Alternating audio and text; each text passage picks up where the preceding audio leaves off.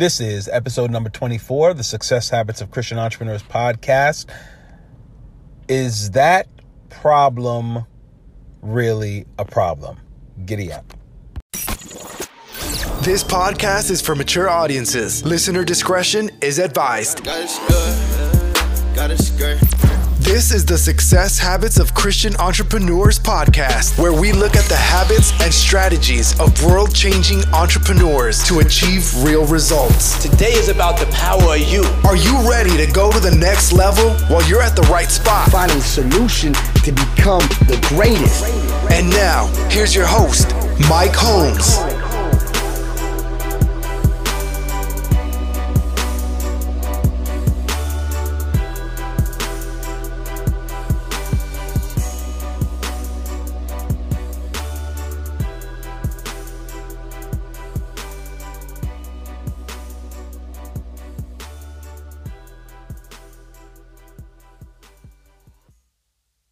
What's up? What's up? What's up? We are back on the Success Habits of Christian Entrepreneurs podcast. And today, I want to tell you a story from the life of one J. Gunnar Olson.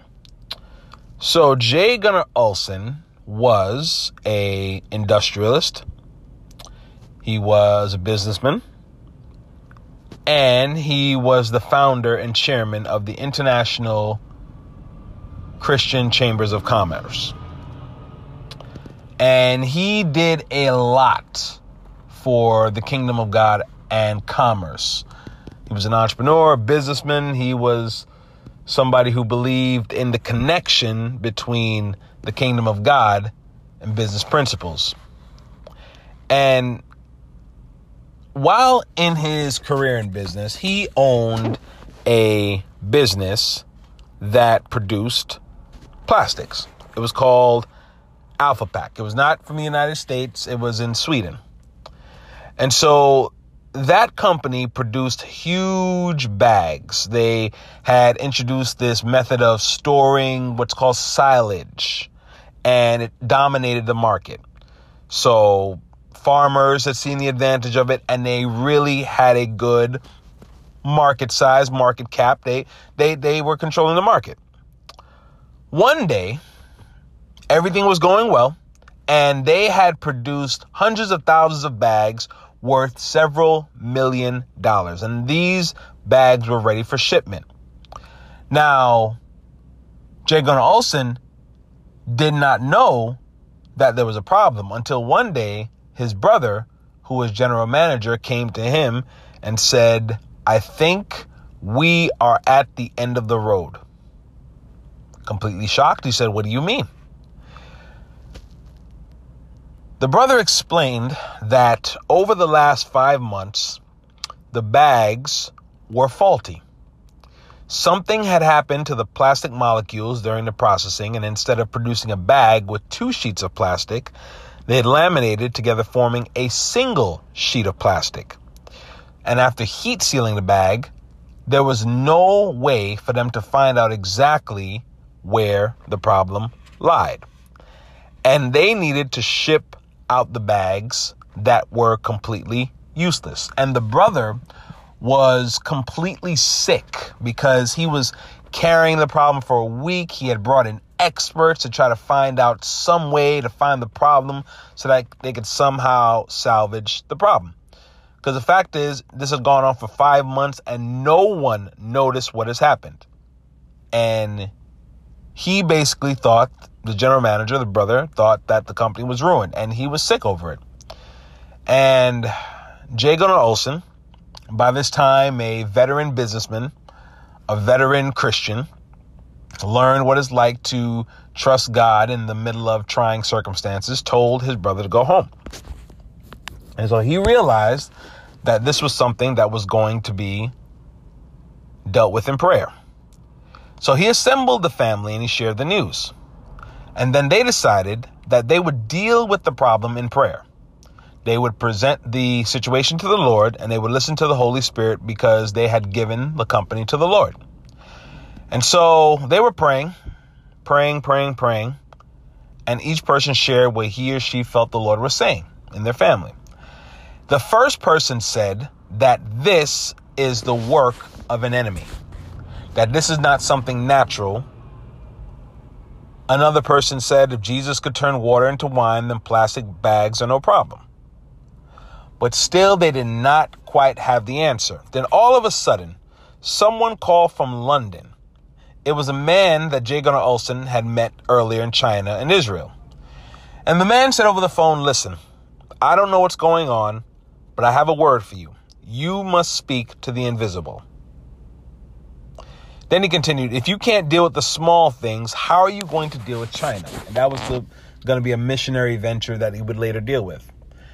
And so God had spoken. It was time for them to deal with the problem head on by dealing with the enemy. Now, it wasn't a natural problem. The enemy has done this. So they realized that they weren't just fighting natural causes, that they had to go into spiritual warfare.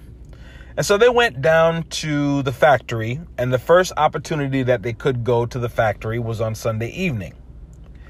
And so they agreed that they were going to pray and that the problem was going to be fixed. And when they got there, oh my God, there was there was plastic everywhere, problems everywhere. And so to the natural eye, it was completely overwhelming. And for a while they got there and they just praised the Lord for his faithfulness and his mercy. And then J. Gunnar Olson did what the man over the phone told him to do. He yelled at the top of his voice. He said, Listen, heaven and earth. Who is Lord over this company? His name is Jesus. In the name of Jesus, I command all those plastic molecules to come back into line. End quote. Praying in tongues, they laid hands on each pallet, and after three hours they had finished, they went home. On Monday morning, the general manager, the brother, opened the whole factory staff to open all the boxes and check their contents.